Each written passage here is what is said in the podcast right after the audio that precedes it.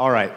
Um, I've found myself in a very strange position this week. I've had two sermons to preach, and the entire week I've not been able to decide. In fact, I printed both of them out this morning and brought them with me.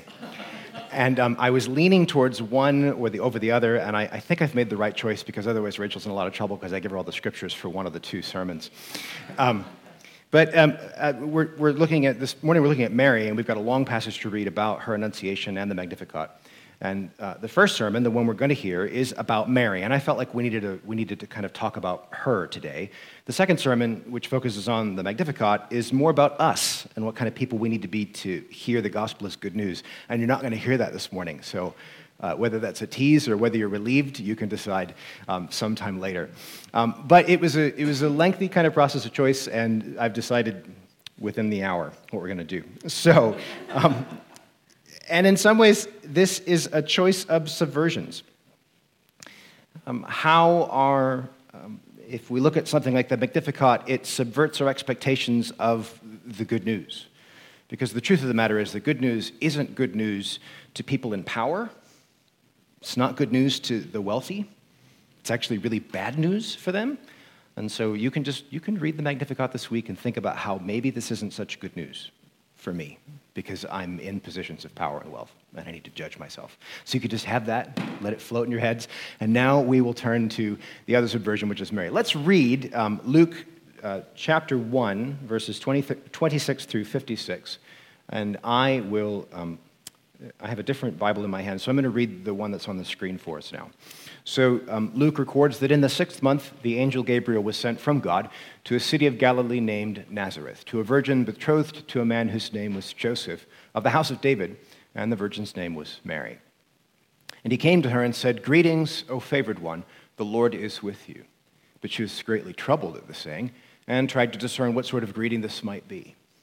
And the angel said to her, Do not be afraid, Mary, for you have found favor with God.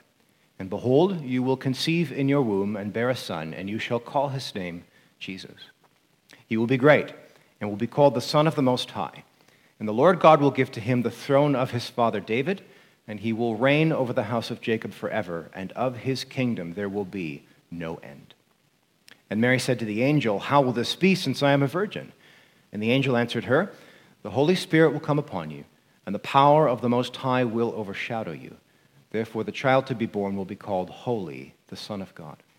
And behold, your relative Elizabeth, in her old age, has also conceived a son, and this is the sixth month with her who was called barren, for nothing will be impossible with God. And Mary said, Behold, I am the servant of the Lord. Let it be to me according to your word. And the angel departed from her. In those days, Mary arose and went with haste into the hill country to a town in Judah and she entered the house of Zechariah and greeted Elizabeth. And when Elizabeth heard the greeting of Mary, the baby leapt in her womb. And Elizabeth was filled with the Holy Spirit. And she exclaimed with a loud cry, Blessed are you among women, and blessed is the fruit of your womb. And why is this granted to me that the mother of my Lord should come to me? For behold, when the sound of your greeting came to my ears, the baby in my womb leapt for joy.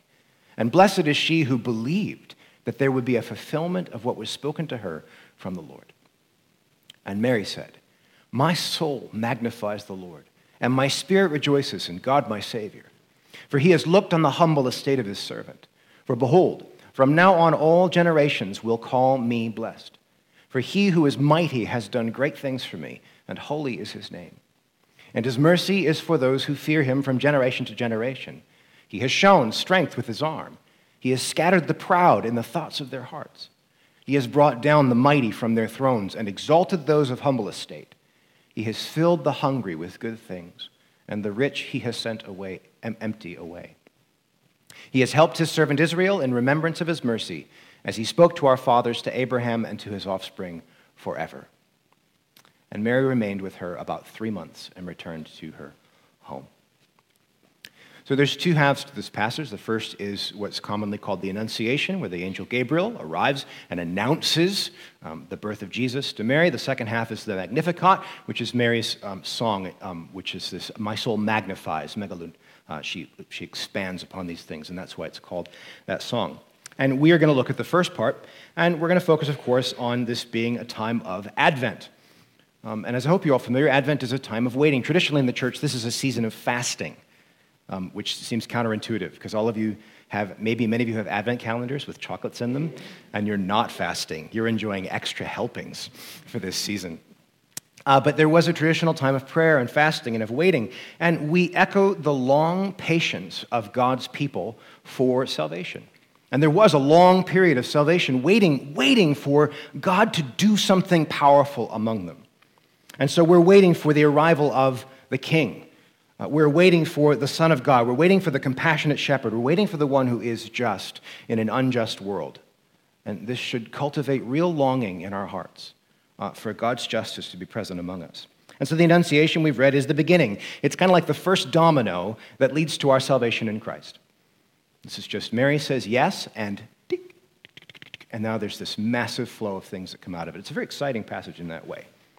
So there are things that are expected and unexpected in this passage. So for uh, Mary and the Jews of her time, there was a real expectation that an earthly king would arrive, uh, who they would refer to as the Messiah, and he would, he would rescue Israel from their exile that was kind of ongoing. I mean, Israel's back in the land, but there's a pagan king in charge, and the Romans are there, and all sorts of things are wrong. And they're waiting for someone to make things right. They feel um, how wrong it is at this time.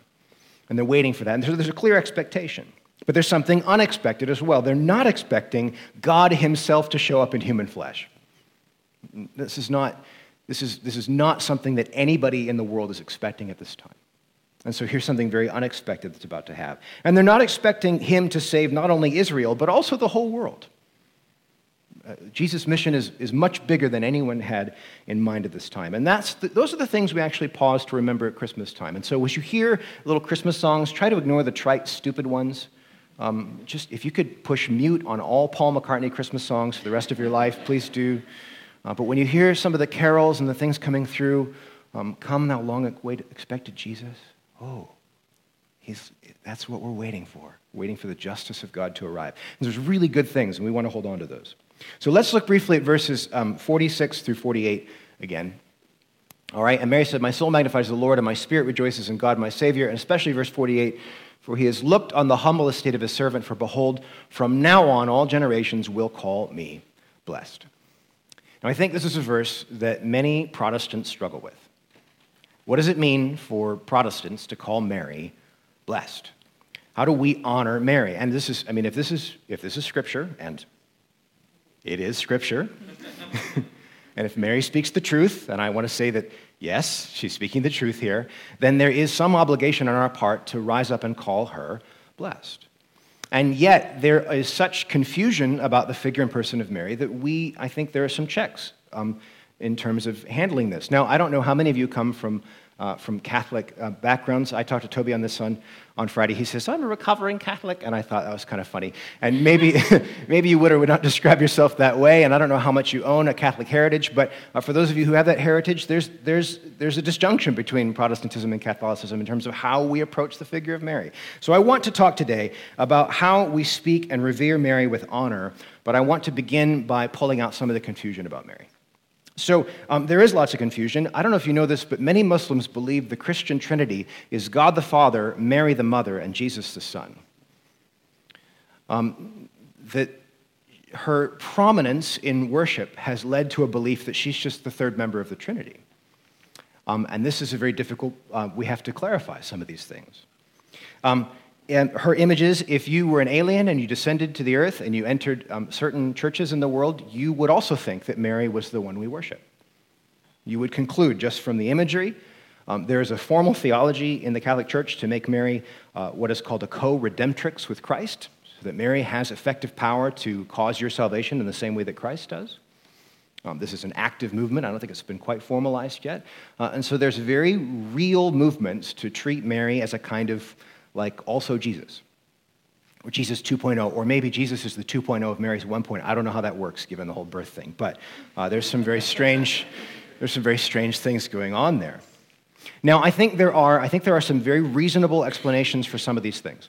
Um, if you look at um, Judeo-Christian religion, uh, you will notice that there is a very um, marked absence of the feminine. Have you noticed this?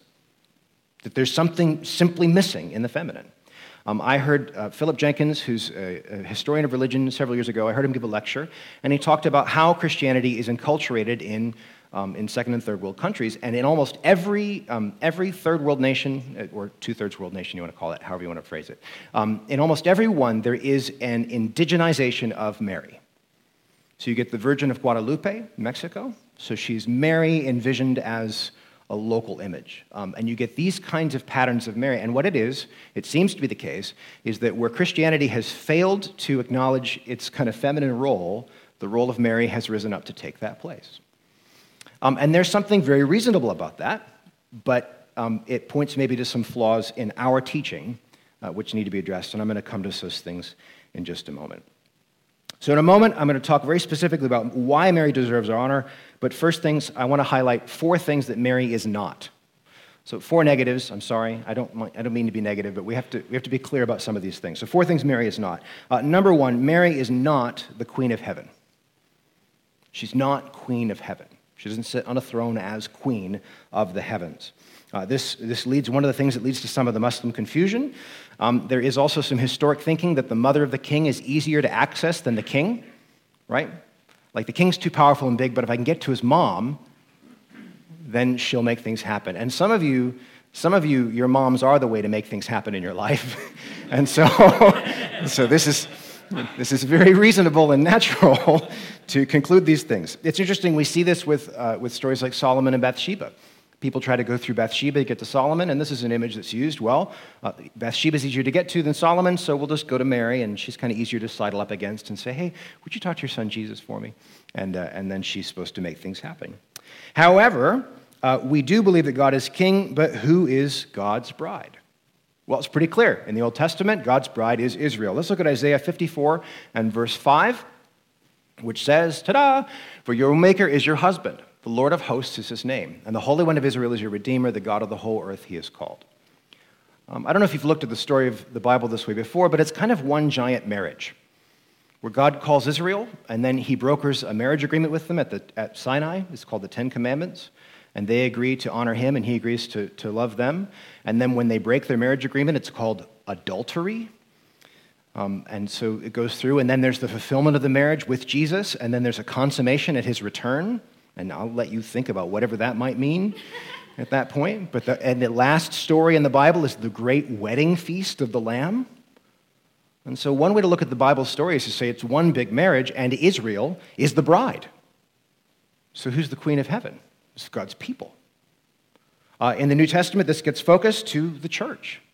We are called the bride of Christ. And this is also one of the reasons why I think we have a hard time with the feminine, because where's the feminine in the Christian religion? You and me. We are. And maybe, and I don't want to, I don't want to over psychologize this, and so take this with a grain of salt and discard it at will. Um, there's been a lot of dudes in charge of the church, and I think it's been hard for them to think of themselves as feminine and to properly say that I am on the receiving end of God's power and in relation to God, I, I have a feminine identity as church. And that's been a little challenging. So, but if you don't like that, you can discard it because it's just Jeremy and you can forget it. All right? So, number one, Mary's not queen of heaven. Number two, um, Mary was not a perpetual virgin. This could be shocking to some of you. Uh, Matthew 1 24 and 25. Let's look at this briefly. When Joseph woke from his sleep, the angel has come and given him a dream about how he should take Mary, and it's cool. Um, he did as the angel of the Lord commanded him. He took his wife, but knew her not. That's Bible code for he didn't have sex with her until she had given birth to a son. All right? So let's be clear. The word until means until. I looked it up. And he called his name Jesus.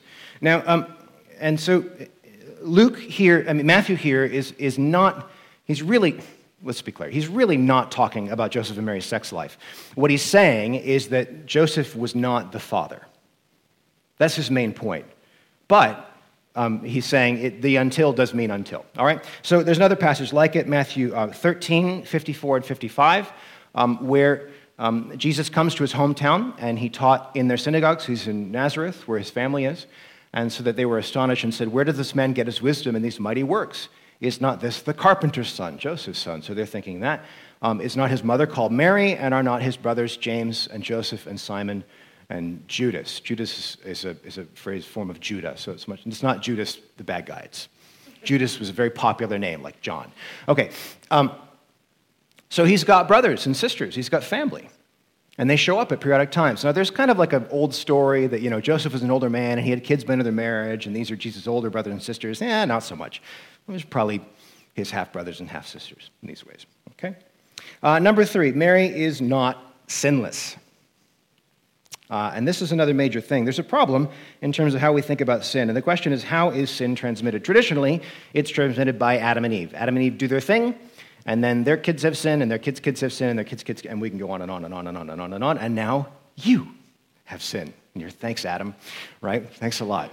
thanks, Eve. Good job. Um, and so now we, we, we have this inherited idea of sin. And so um, if your sin is passed on biologically from your parents, how is it possible for Jesus to be without sin? if he has a human property. And so we had to, th- there's some math going on. They're like, well, uh, maybe Mary doesn't have sin.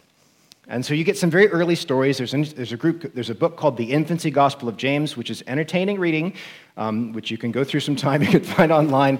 There's some real weirdness in there, but uh, you, can, you can read through the Infancy Gospel of James, and they go through the story of Mary's birth. And it's kind of this Elizabeth um, business and kind of Hannah business, and, and Anna's an older woman, and she's not, she's not been able to have a baby. And the angel arrives to her and says, Blessed are you, you're going to have a baby. And she says, How is this possible? And there's all these kind of like, This looks very familiar. Um, and then her husband comes back, and then nine months later they have a baby. And it's called now, this is actually formally called the Immaculate Conception. If you've heard that phrase, don't get it confused with the virgin birth. But the Immaculate Conception is the fact, is the belief that Mary was born miraculously sinless. So she doesn't need, she's, she doesn't have sin, and that means that when God does his thing with Mary, whatever that is, um, that she doesn't have sin and doesn't get transmitted onto Jesus. Well, I mean, this is kind of goofy because how far back do you go on the sinless scale? Like, if I solve that, that, that Mary's sinless, do I, do I need to make Anna sinless as well? And if Anna's, do I have to, like, there's a kind of cascade effect. Um, and then if God can do that, why didn't you do that before?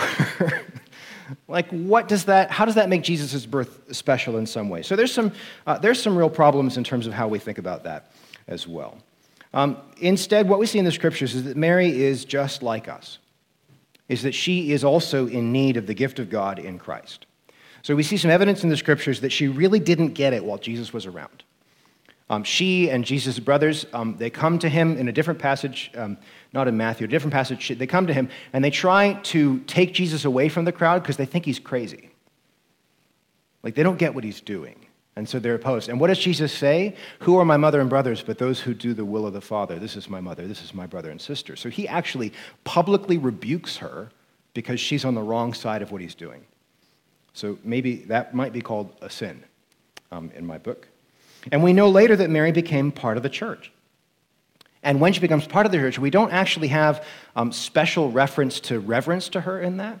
Uh, we know that she, um, we believe that she was part of Luke's, like when Luke is traveling around, he interviews people, and we think he interviewed Mary and got some of these early stories.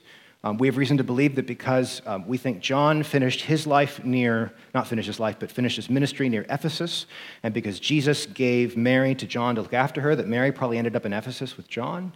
Um, but when, when we're reading letters to Ephesians, we don't see special mention of Mary in these ways. That doesn't mean that Mary's not there, it just means that she's not being reverenced as this kind of ideal sinless figure in these ways. Uh, so maybe it's an argument from silence, but I still think it, it maybe holds up. Okay, so that was number three. She's not sinless. Number four, Mary does not answer prayers. She doesn't answer your prayers. Uh, and because in history we have Mary as the queen of heaven and as a perpetual virgin and as sinless, a lot of people began to feel like they can pray properly to Mary. Um, hard to get to Jesus. We can, make, we can get to his mother. The mother can change the mind of the king. And there is a kind of like traditional belief that if you can get to the woman, you can get to the man. Sorry. But that's um, it's just old school how people looked at the world. It's simply just not true, though. It's simply not true. Um, I have a very, and for, let me pause and say this I have an extremely robust view of the communion of saints. I believe those who are dead now are alive in Christ, actually alive in Christ. And I actually think there's more to the communion of saints than we've dealt with. It doesn't mean that they're answering my prayers, though. It doesn't mean that they're the ones to do it. In fact, very explicitly, when Jesus teaches us to pray in Matthew chapter 6, he says, When you pray, you will say, Our Father. You've got direct access. This is one of your gifts as a child of God. You have direct access to the throne of God. You have to go through any intermediaries. You don't have to do any special dances. You don't have to sacrifice a sheep every time you want something, or maybe a hog. That would be an abomination. But um, you, you don't have to do special work. You can get to God this instant, right now, by speaking to Him through His Son. And this is, this is the glory of what it means to have faith. And so, in that, on, that, on that ground alone, we should reject intermediaries. And there could be devotional intermediaries, people who become models for your faith. I think, you know, I think you should all adopt a patron saint. Not someone you pray to, but someone whose life becomes a model for yours. Your faith can model my faith. I like Origen. I really like him. I mean, he's weird, but I like him. Maybe because, maybe because he's weird, I like him. I like the dead in Christ. They're here. My delight is in the saints who are in the land. I love these people. And you know what? You can have Mary as a patron as well. Doesn't mean you pray to her, and I'm going to talk about why that should be the case in just right now. Mary is, despite all of these, despite all of these abuses, Mary is worthy of our reverence, our respect, and our imitation. Mary is worthy of our reverence. We should revere her. And she's worthy of our respect. And she is worthy of our imitation. And I think that each one of us should seek to imitate Mary this Christmas season. Let's talk about this. Let's look again. Luke 148, uh, this end of this 148. Um, For behold, from now on, all generations will call me blessed. We want to call Mary blessed. Two reasons for this. One, uh, because she is the first to have Christ in her. Let's think about the double meaning of that. Mary was the first person to have Christ in her, and she had actually Christ in her. Uh, if you've not thought about the word incarnation, it means like incarnate, in the meat It's present in bodily. It's amazing. He's in flesh. Uh, John 1.14 makes this um, wonderfully explicit for us. And the Word became flesh and dwelt among us. He, he, he lived in a tent. He lived in a flesh tent. It's actually the word is tabernacled for this. And we have seen his glory. Glory is of the only Son from the Father, full of grace and of truth. That happened in Mary's body. And that is unbelievable. I think it's astonishing. So somehow Mary had an egg. Let's be explicit for a moment. She had an egg that traveled down her fallopian tube at just the right time of the month, and then the Holy Spirit overshadowed her. I don't know what that means.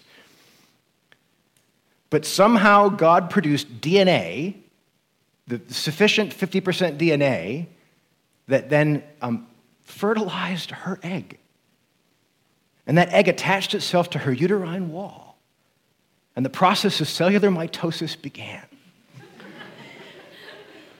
And it developed a placenta, and there was an umbilical cord that connected the, the, embryonic Jesus to Mary's body. Mary ate food, and the food was sent into Jesus' body. Whatever she ate for those nine months, that's what Jesus ate. He wasn't miraculously sustained, he was sustained in the normal way. When the infant Jesus produced weight, waste, Mary's body processed and got rid of it. Her blood became his blood. It's just, it's just, she processed these things. Her body contained the Savior of the universe for these nine months. Then she gave birth to him. And it wasn't like, it wasn't probably a quiet, nice birth. It was probably like a standard, uncomfortable birth. Um, and, and, and then she suckled him. That a young girl of no consequence, of no importance in the world, held at her breast the God of the universe and nursed him. This is one of the most astonishing things that's ever happened in the world that God would humble himself to that point. That's a moment worthy of our reverence and respect. Unbelievable that this goes on. Now, there's a mystery within this, and there's another play on words, maybe, is that what was physical in Mary, I'd like to say, is also physical in us. What was physical in Mary is also physical in us. You might be tempted to think that it's spiritual in us, that we have a kind of spiritual appropriation of the incarnation. But no, I actually think the incarnation is an in meeting, like you become the meat of Jesus again. And that somehow in faith, the Holy Spirit also overshadows you and does something to your DNA whereby Christ becomes part of you. And now Christ is in you as Christ was in Mary. Now, not that you're going to give birth to Christ. I thought it was fantastic. Davina is sharing this thing. Davina, you, sorry, here. You were an example and didn't even know it. You are the incarnate Christ in Glasgow right now. And it feels small. And it's not necessarily big and flashy, but no, it was Mary. And you have an obedient job to do to be Christ in that place. And not a spiritual Christ, but to be actually the flesh, the hands, the feet, the heartbeat of Christ in that place. And not just her, but all of you have the exact same responsibility because what was physical in Mary is also physical in you. She was the first to have Christ in her, but now you have Christ in you as well. So the Holy Spirit has overshadowed Mary, and now he overshadows us as well. I have a firm belief that the incarnation of Christ was not a one time event, but continues in you and me. Incarnation is an ongoing event.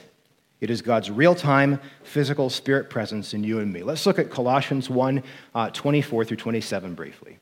Now I rejoice in my sufferings for your sake, and in my flesh I am filling up what is lacking in Christ's afflictions for the sake of his body, that is the church, of which I became a minister according to the stewardship from God that was given to me for you to make the, whole, make the word of God fully known the mystery hidden for ages and generations, but now revealed to his saints. To them, God chose to make known how great among the Gentiles are the riches of the glory of this mystery, which is Christ in you, the hope of glory.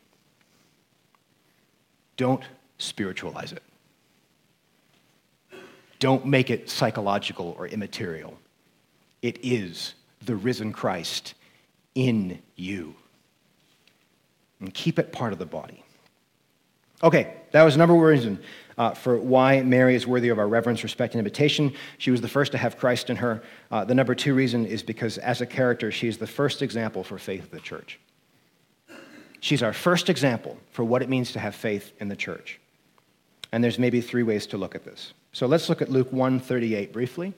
Uh, the angel says to her, These things are going to happen. And she says, Behold, I am the servant of the Lord. Let it be to me according to your word. So the angel shows up and says to you, um, I am going to cause a baby to come out of you, and you're not going to be pregnant. I mean, you're not going to have sex. You're going to have a baby. These things are going to happen. And Mary um, knowingly says, Okay. She doesn't say, Okay. She says, Whatever you say. May your word be for me. That's unbelievable acceptance. It's an unbelievable faith uh, to be able to say that. And so I see maybe three different ways to look at this. One is that Mary is an example of submission. This is a very submissive heart. And that submissive heart is if you are going to be like Mary, if you're going to have Mary as your patron saint, especially for this holiday season, then submission to the word of the Lord is the first. She says, May it be to me as your word is said. The Lord says something to you, and you can say, Okay, Lord, I'll obey and you'll be like Mary in that. And her willingness is directly contrasted with Zechariah's confusion. If you remember last week, Jim talked about Zechariah. Zechariah, the angel shows up to him, and Zechariah says, How will I know? And the angel's like, I stand in the presence of God, dummy. it's the stupidest question Zechariah could have asked. An angel showed up to you, and you're going to ask him, How will I know? Like, and Mary gets it right. The angel shows up, and she says, Okay. Um, and her willingness and her submission become uh, important for us. Second is Mary is an example of formation submission and then formation. Uh, she's got nine months with Christ in the womb, nine months of her body changing, of, of, of her, um, her physique being molded, um, Christ being knit in her womb. And, and I think Christ needs to be similarly knit into our lives. And that formation means an acceptance of discomfort. Um, my, I'm going to now physically change because God is in me. And that means I'm going to have to get up and move when I don't want to move. And sometimes I'm going to have to be still when I want to move. And it means I'm going to have to eat things I don't want to eat and not eat things I do want to eat and so forth and so on. And I'm going to have to talk to people I don't necessarily like. Um, and to have to go across the room sometimes and be obedient. And to have to stand up and worship when I want to be quiet. And all sorts of things can go on. We can list and list and list. Uh, but formation is uncomfortable. And there's a willingness to accept that discomfort that is a key part of the process of growing into Christ likeness. Um, I think our comfort sometimes is one of the key things that keeps us from growing to be more like Christ. I'd be more like Jesus if I weren't so comfortable. Ooh, I think that's hard. Lastly, Mary is an example of patience. There's a lot of waiting from conception to birth. Um, I think one of the things that strikes me, uh, our, first, our firstborn son, uh, Moses, was, uh, we, didn't, we, did, we chose intentionally not to have the, um, not to know his gender before he was born. And so we had two names picked out. And then he came out, and it was like, oh boy, it's obvious when you know they come out. And, uh, and oh boy, this is fantastic. It was such a gift. And I, I had a moment's a stunning realization, of course, is that this is way before ultrasounds. So the angel says, uh, You're going to have a baby, it's going to be a boy, you're going to name him Jesus. And maybe in some little part, recess of her mind, until that baby came out, she didn't know. She couldn't know that it had been a boy. And there's a, there's a kind of lurking faith there. There's a lot of patience, a lot of waiting to see what God's actually doing. But this patience is also the fulfillment of prophecy, the long fulfillment, the waiting. It's an attitude of endurance while the slow, steady Christ work is accomplished in our hearts and our flesh. Um, before we pray, I just want to leave you with, um, with a specific encouragement as I was listening to our worship and I wrote these words down, is that I want you to um, I want you to be aware of the small obedience. But Mary says a very small obedience. This is not flashy. Saying okay to God isn't terribly flashy. And some of you may have a hunger for great things in faith. Some of you have, may have a hunger to be for the Lord to speak through you powerfully. You might want to do things for God. You might want vision and passion for your life. And God's word to you may be I want you to stand up, go across the room, and speak to that stranger. And that's a very small obedience. But if you say no to the small obedience, you're going to have a hard time with the big obedience. And so, where those places are in your life, where the Lord has been niggling you to do something, I want to encourage you this morning to begin to say, okay, may it be to me according to your word. And in that moment, that's the faith that Mary has. The first faith of the church, who says yes to God and then becomes the flesh of Jesus and does the work of God towards one another. So, in a moment, uh, we're going to worship. You're going to have some chances for prayer. And anything going on in your life, come, come get prayer. Doesn't, doesn't, if, if you slept through this entire thing and you woke up now and you're like, I need prayer, come for prayer. right? um, the, Lord, the Lord meets us in prayer, and one of the things he loves to do is he loves to talk to us through other people.